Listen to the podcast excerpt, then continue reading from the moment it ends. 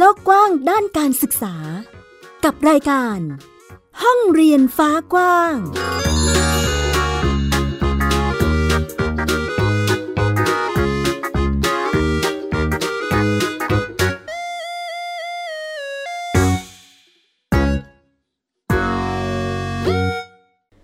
วัสดีค่ะ ต้อนรับคุณผู้ฟังทุกท่านเข้าสู่รายการห้องเรียนฟ้ากว้างที่ www.thaipbspodcast.com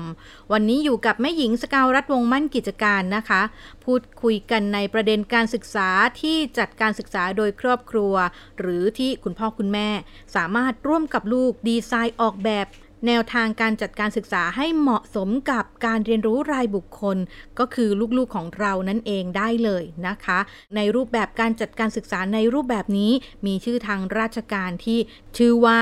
การจัดการศึกษาโดยครอบครัวหลาย ๆ ท่านอาจจะคุ้นเคยคุ้นหูกันในชื่อโฮมสคูลหรือบ้านเรียนนั่นเองนะคะ การจัดการศึกษาในรูปแบบนี้ค่ะ เด็กๆของเราเรียนรู้กันอย่างไร มีกิจกรรมการเรียนรู้แบบไหน คุณพ่อคุณแม่จะต้องมีแนวทางในการวางแผนหรือจัดการอย่างไร ซึ่งวันนี้นะคะเรามีเพื่อนบ้านเรียนมาร่วมกันแบ่งปันเรื่องราวต้อนรับครอบครัวน้องตาตาค่ะ สวัสดีค่ะ สวัสดีค่ะสวัสดีค่ะ เสียงพร้อมเพรียงมากเลย เดี๋ยวชวน คุณพ่อคุณแม่แล้วก็น้องตาตาแนะนำตัวให้แม่หญิงสักนิดค่ะห นูชื่อตัตต้าครับ เด็กชายนัทนนท์พอเพียรนรคุณครับ อายุเจ็ดขวบครับ สวัสดีค่ะ ชื่อสิรินทาศรีจันทานะคะ ชื่อเล่นชื่อกิฟค่ะ ครับ คุณพ่อชื่อชัยพล พอเพียงนรกุลครับ ผมชื่อเล่นว่าพ่อต้าครับ ครอบครัวอบอุ่นสามคนนะคะพ่อต้านะคะ คุณชยพลพอเพียงนรุกุลนะคะ แม่กิฟคุณสิรินทราศรีจันทรานะคะ แล้วก็น้องตาตาเด็กชายนัทนนท์พอเพียงนรุกุลนะคะ เป็นลักษณะการศึกษาที่คุณพ่อคุณแม่สามารถดีไซน์ ร่วมกันกับน้องได้เพื่อจัดการศึกษาในรูปแบบที่เหมาะสมกับน้องตาตานะคะใช่ครับอันนี้เราทักทายกันเรียบร้อยได้ฟังเสียงคร่าวๆกันไปแล้ว เดี๋ยวถามถึงแนวคิดดีกว่า ปกติ หลาย ๆ บ้านเขาจะมีลักษณะของอาจจะมีเรื่องสุขภาพบ้าง เรื่องของความกังวลใจในส่วนของการศึกษาในรูปแบบปัจจุบันอะไรประมาณนี้ค่ะ ของเรามาจากไหนคะทำไมเราถึงมาเลือกทำโฮมสคูลให้น้องคุณพ่อครับจริง ๆ แล้วต้องบอกก่อนว่าน้องเคยเข้าในระบบตอนเป็นเนอร์เซอรี่แล้วตอนนั้นคือน้อง admit บ่อยมากครับ เทอมเดียว admit ไปไม่ต่ำกว่าสี่ห้าครั้ง คุณพ่อก็เลยรู้สึกว่าเอ๊ะหรือมันยังเล็กเกินไปที่จะเข้าโรงเรียน ก็เลยมาหาข้อมูลเกี่ยวกับ homeschool ดูครับอ่าเหมือนเหมือนจะมีเรื่องสุขภาพด้วย แต่ว่าเห็นกิจกรรมที่น้องทำคือ wakeboard เอยกิจกรรมทางน้ำเอยยิมนาสติกด้วยคือแบบกีฬามากเลยค่ะ คุณพ่อเอออันนี้มีผลยังไงคะ กับการที่มา homeschool แล้วน้องได้ลองเล่นกีฬาอะไรเหล่านี้ ก็พอน้องไม่ได้ไปโรงเรียนนะคะ มันก็เหมือนมีเวลาที่จะทำสิ่งที่เขาอยากทำมากขึ้น นอกจากการไปโรงเรียนไปเรียนหนังสืออย่างเดียว ก็พอเขาน้องน้องก็สนใจกีฬาประเภทไหน หรือสนใจกิจกรรมอะไรนะครับคุณพ่อคุณแม่ก็จะพาเขาไปลองก่อน คือจริงๆ wakeboard เนี่ยก็เพิ่งเคยลองเมื่อไม่นานมานี้เอง แต่ก่อนนั้นก็มีไปปั่นจักรยาน ไปเล่นกีฬาอย่างอื่นบ้างครับ จนมาตกผลึกที่เวกบอร์ดนี่แหละ ที่น้องรู้สึกว่าเขาชอบไปกี่ครั้งเขาก็ยังรู้สึกสนุกนั่นแหละครับ เดี๋ยวชวนตาต้าคุยบ้างดีกว่า เมื่อครู่นี้เราพูดถึง กิจกรรมที่ตาตาเล่นคือมีเวกบอร์ดด้วย อันนี้เราเลือกยังไงคะลูก คือได้ลองเล่นหลายอย่างเลยไหมคะ หรือว่าเราไปเจอเวกบอร์ดติดใจเลยคะ ก็ได้ลองเล่นหลายอย่างครับ อ่า แล้วเวกบอร์ดนี้มีเสน่ห์ยังไงทำไมเราเลือกสิ่งนี้คะลูก มันสนุกดีครับ ครั้งแรกที่ไปเล่นอะ คือประจบกับเจอครูที่เขาอะเทคแคร์เด็กดี แล้วทำให้เด็กอะรู้สึกกับรู้สึกว่าเล่นแล้วสนุก แล้วพอน้องเขาเล่นไปเรื่อยๆปุ๊บอะเขารู้สึกเกิดความท้าทายอะสมมติว่ามันขึ้นแรมนี้ได้ไงเขาจะตื่นเต้นกับขึ้นแรมตัวนี้ คือแรมแต่ละแรมอะมันจะมี เอ่อเลเวลที่แตกต่างกันเลเวลที่แตกต่างกัน พอเขาขึ้นได้อันนี้ปุ๊บเขาก็จะรู้สึกว่าเขาอยากทำอีกอันหนึ่งได้ ก็เลยรู้สึกว่ามันเป็นความท้าทายของเขาแล้วเขารู้สึกว่าเขาตื่นเต้นที่เขาพิชิตมันได้ค่ะ แรมอันนี้สูงที่สุดครับในบึงประมาณ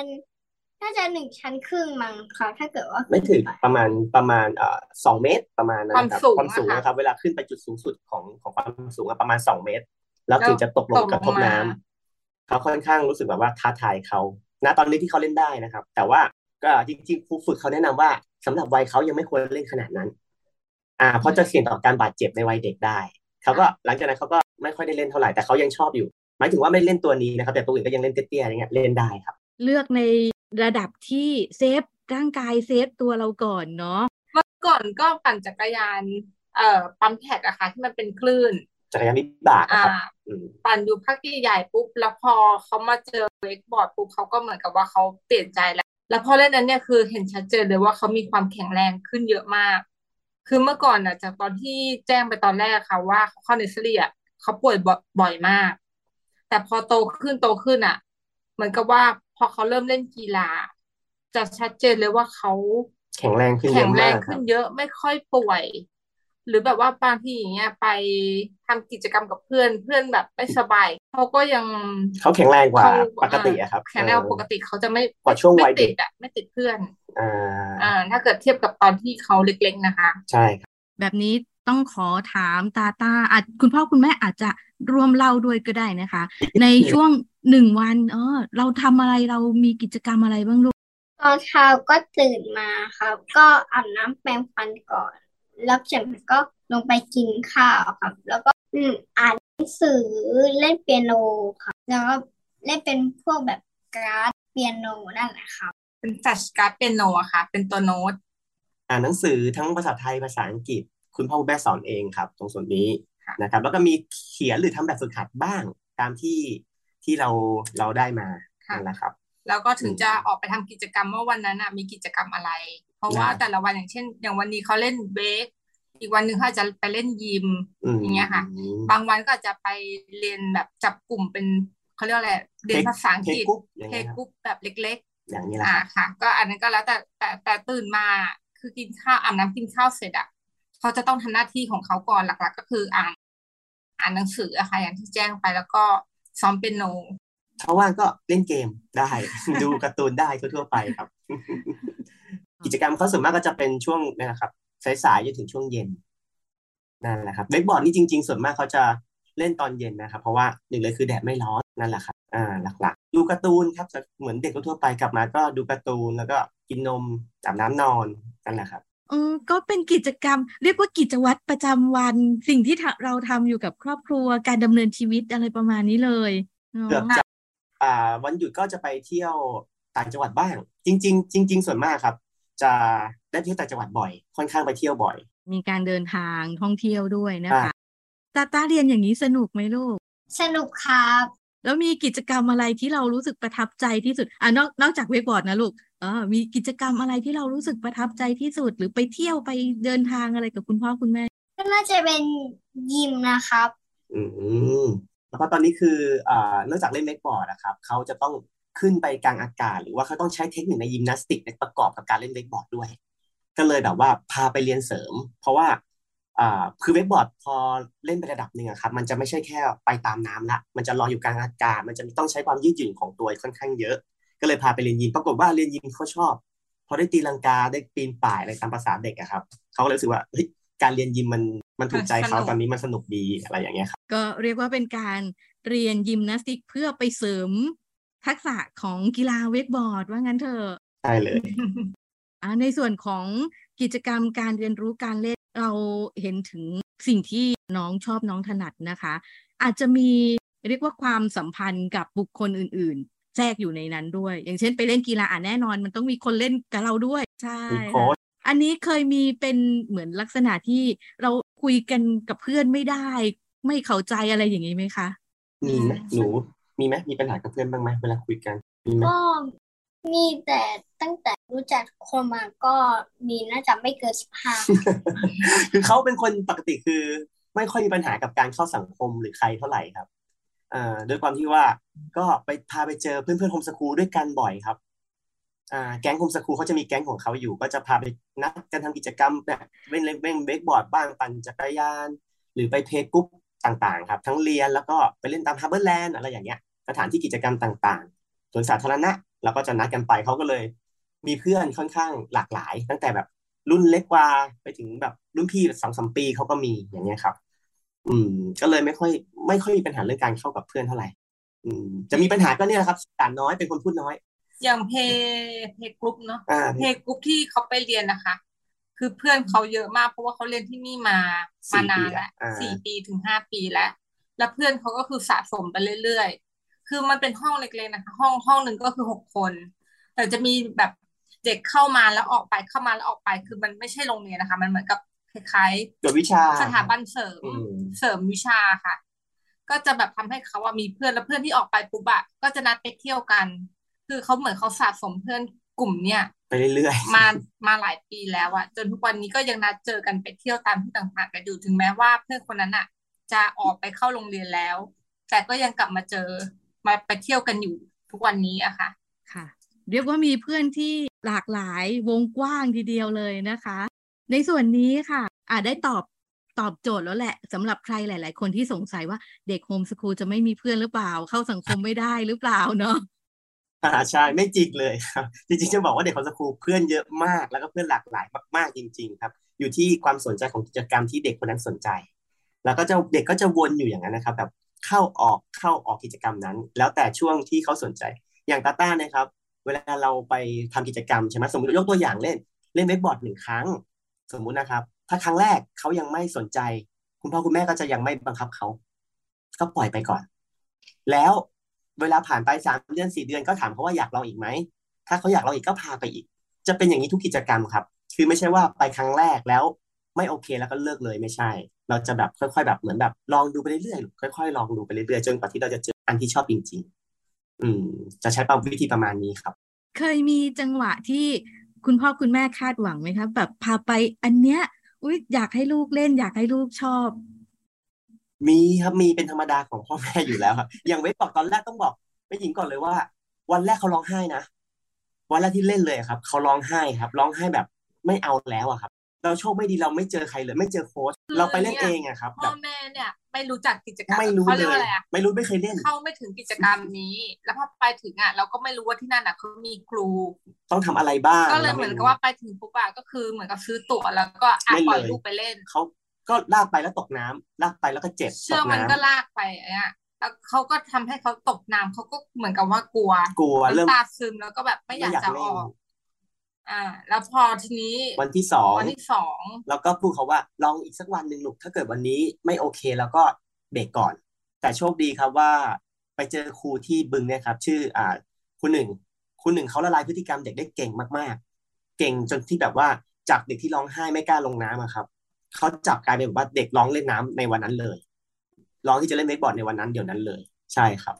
ก็เลยถือว่าโชคดี เหมือนกับว่าเขาเห็นอะ เห็นว่าแบบ เขาเอ็นดูอะครับเอ็นดูอะมเห็นว่าน้ำตาซึมไปเมื่อวานอะไรเงี้ยพอวันนี้ปุ๊บอะก็อะไปจับสอนเลย มาลองกับครูลูกมาลองกับครูอะไรอย่างเงี้ย จนจากตอนแรกคือ ไม่เอาเลย ไม่เอาตอนนี้คือแบบกลายเป็นชอบแล้วก็ยังเล่นอยู่ทุกวันนี้ครึ่งปีกว่าๆละมีความคาดหวังครับ มีความคาดหวังเป็นธรรมดา แต่ว่าเราก็เอาตัวความชอบของลูกเป็นหลัก ถ้าวันนั้นวันที่สองเราไม่เจอครูนะครับ แล้วก็อ่าลูกบอกไม่เอาแล้วอะวันที่สามก็น่าจะไม่ไปแล้ว น่าจะลองเบรกก่อนแล้วเดี๋ยวอีกสัก หลาย ๆ เดือนเราค่อยไปลองมาอีกทีหนึ่งก็ใช้วิธีแบบประมาณ ยังเป็นให้ตัวผู้เรียนนำทางเราในกิจกรรมการเรียนรู้เนาะใช่ค่ะรับในส่วนนี้เรามีอ่ามีการวางแผนในส่วนของการเรียนรู้หรือเติบโตของเขายังไงบ้างคะคุณพ่อ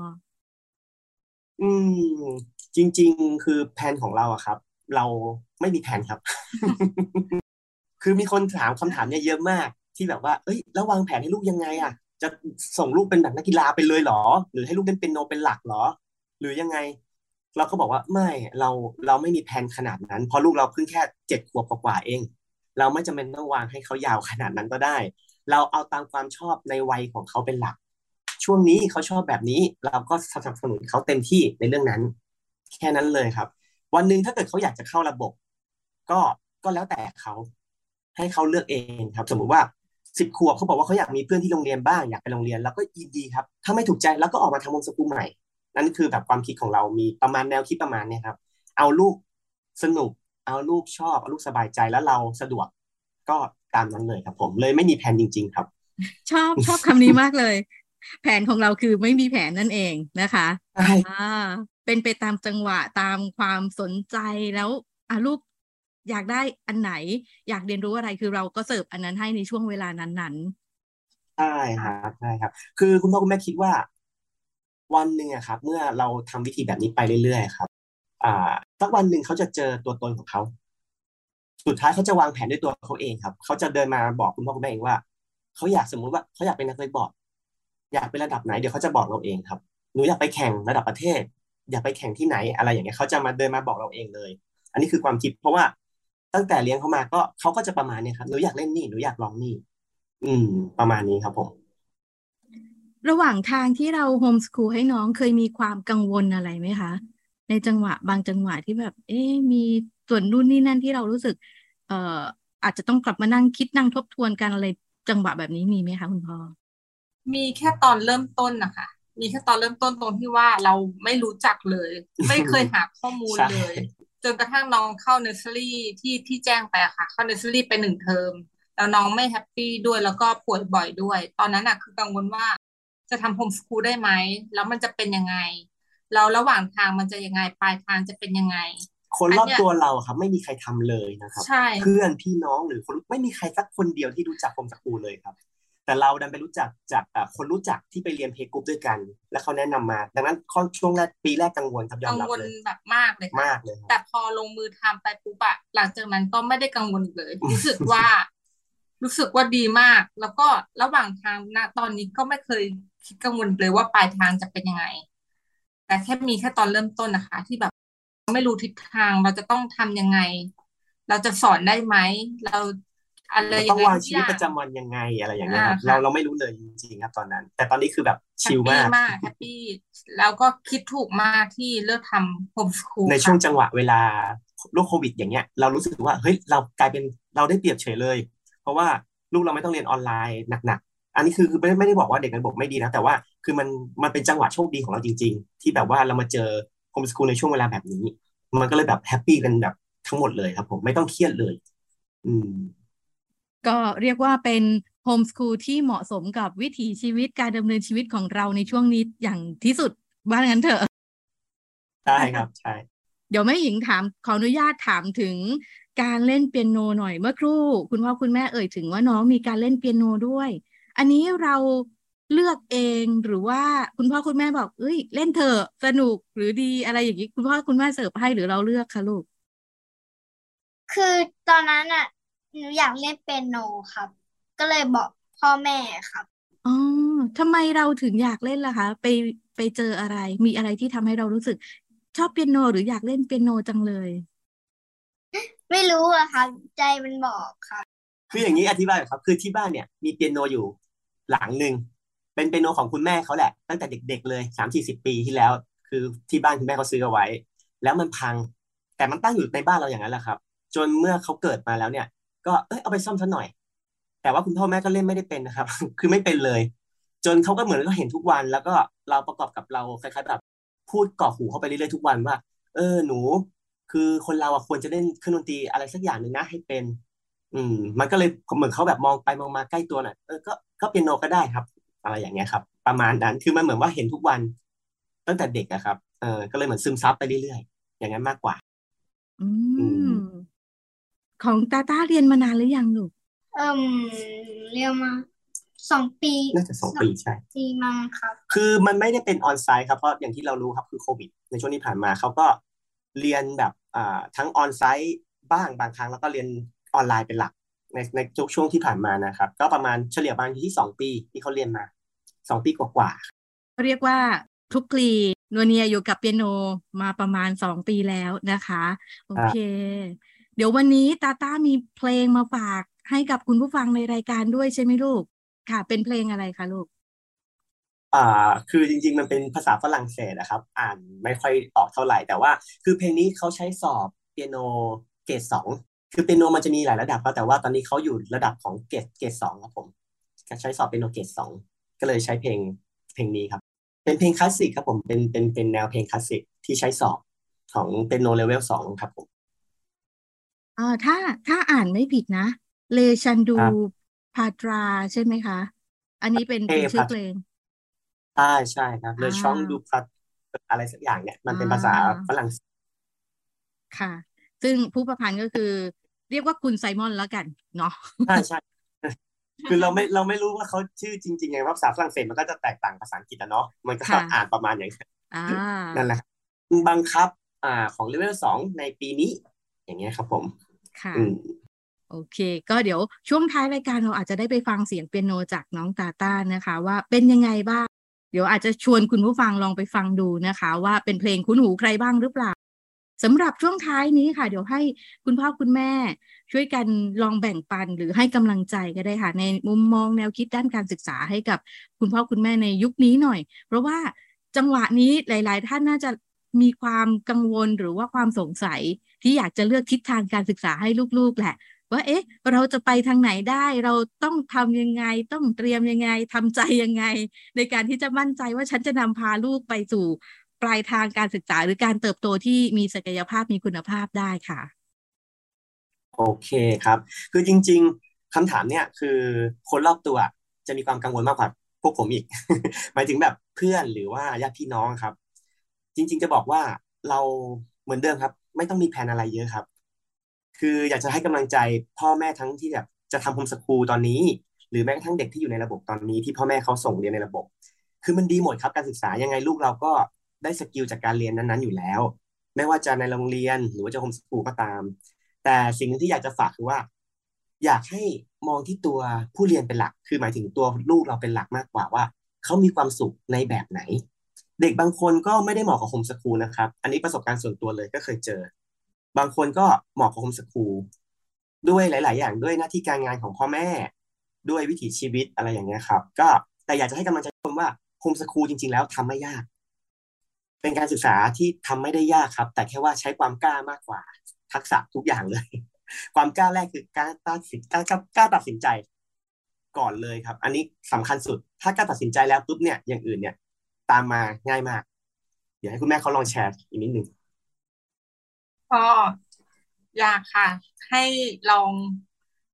ใครที่ไม่กล้าลองค่ะ เดี๋ยวพอเข้ามาปุ๊บอะมันจะไปเป็นสเต็ปของมันเอง มันไม่ได้ยากอย่างที่ที่กังวลกันกังวลกันใช่ตอนแรก เพราะคุณแม่ก็เคยเป็นมาก่อน คือตอนแรกคือกังวลมาคือกจริงๆ คุณแม่ก็เป็นคนขี้กังวลเลยแหละเป็นคนเป็นคนที่ขี้กังวลในแต่เรื่องสรุปต่างสุดๆเลยท้ายคือ เราจะผ่านไปได้ค่ะ เราจะพอถ้าเกิดเราเลือกที่จะทำแล้วอะมันจะมันจะทำผ่านได้ไปเอค่ะงครับ มันจะมันจะมีจังหวะของมันเองว่า เอ๊ะ ตอนนี้เราต้องทำอะไรกับลูกเราในช่วงวัยนี้อ่าในช่วงเวลานี้เราจะเห็นพัฒนาการของลูกเราเองโดยอัตโนมัติเลยครับ ว่า เออ ช่วงนี้เขาเหมาะกับเล่นกีฬาแล้วเนาะช่วงนี้เขาเหมาะกับเล่นดนตรีนะเอ๊ะช่วงนี้เขาเรียนวิชาการเก่งนะเนี่ย อย่างเงี้ยครับ คือจริง ๆ Data ไม่ได้เป็นเด็กเอ่อเก่งอะไรเลยนะครับ เป็นเด็กธรรมดาแหละ แต่ว่าเหมือนว่าพอเขามี เวลาอยู่กับตรงส่วนนั้นมากขึ้นอะเขาจะมีเวลาพัฒนาตรงส่วนนั้นได้เยอะขึ้น อย่างเล่นกีฬาเนี่ยครับ ถ้าเกิดเห็น Data ตอนเด็ก ๆ เลยนะครับ วิ่งยังล้มเลยครับ วิ่งนี่แบบขาอ่อนแบบ เดี๋ยวล้มเดี๋ยวล้มอะแต่ตอนนี้คือเหมือนว่ากึ่งกึ่งเป็นนักกีฬาไปแล้วครับ หรืออย่างดนตรีเนี่ย ใจก็ไม่ได้รัก แต่ว่าก็เหมือนว่าเห็นจนซึมซับไปเอง ว่าอะอะเห็นคุณพ่อเล่นกีตาร์ร้องเพลง ก็อยากจะเล่นบ้าง เนี่ยครับแล้วเห็นคุณแม่เล่นเปียโนเป็นนิดหน่อยก็เออ ก็อยากจะลองบ้าง อืม เรื่องวิชาการเราก็พาไปเรียนเพื่อไปตอนแรกก็ไปต้องการแค่สังคม อ่า ไปเรียนรู้เพื่อนๆ ในวัยเดียวกันแค่นั้น แต่ไปไปมาก็ เออเขาก็พูดภาษาอังกฤษได้อ่าทำโจทย์คณิตศาสตร์วิทยาศาสตร์ต่าง ๆ ได้ตามวัยของเขาอืม ก็เลย อยากจะให้กำลังใจทุกคนแหละว่า มันทำได้มันทำได้จริง ๆ มันไม่ใช่เรื่องยากเลยผมจะครูครับ ผมได้หญิง เป็นทั้งคำให้กำลังใจ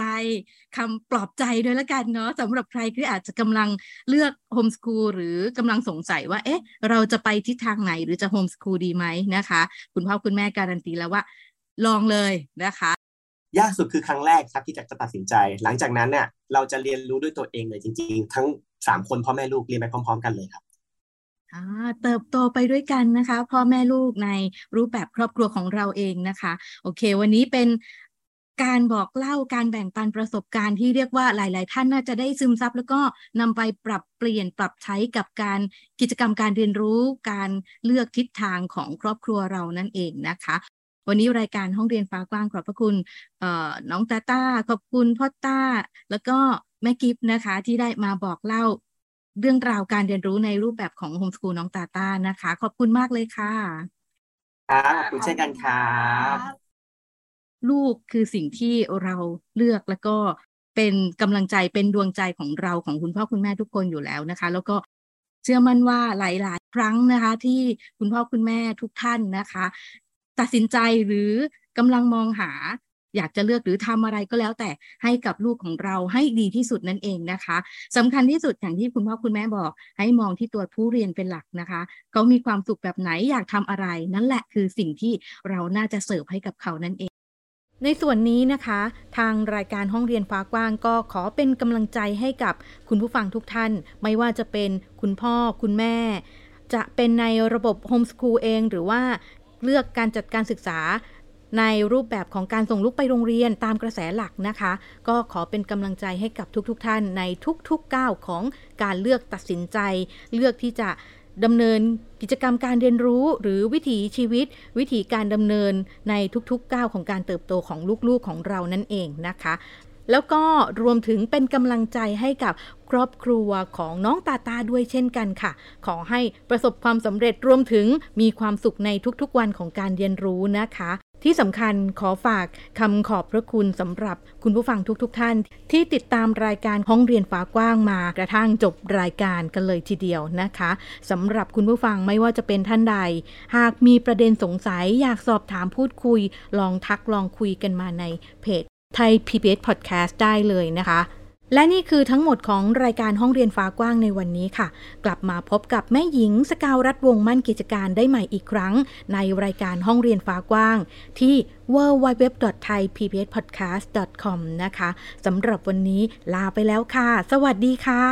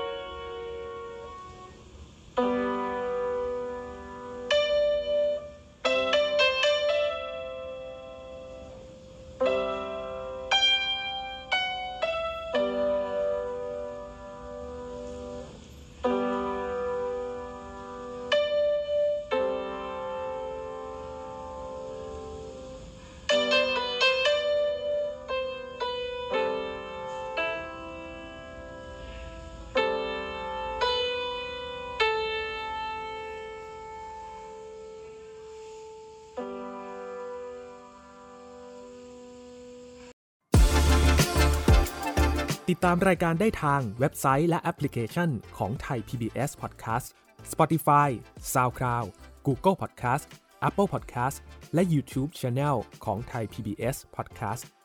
Thai PBS Podcast We the World We the Voice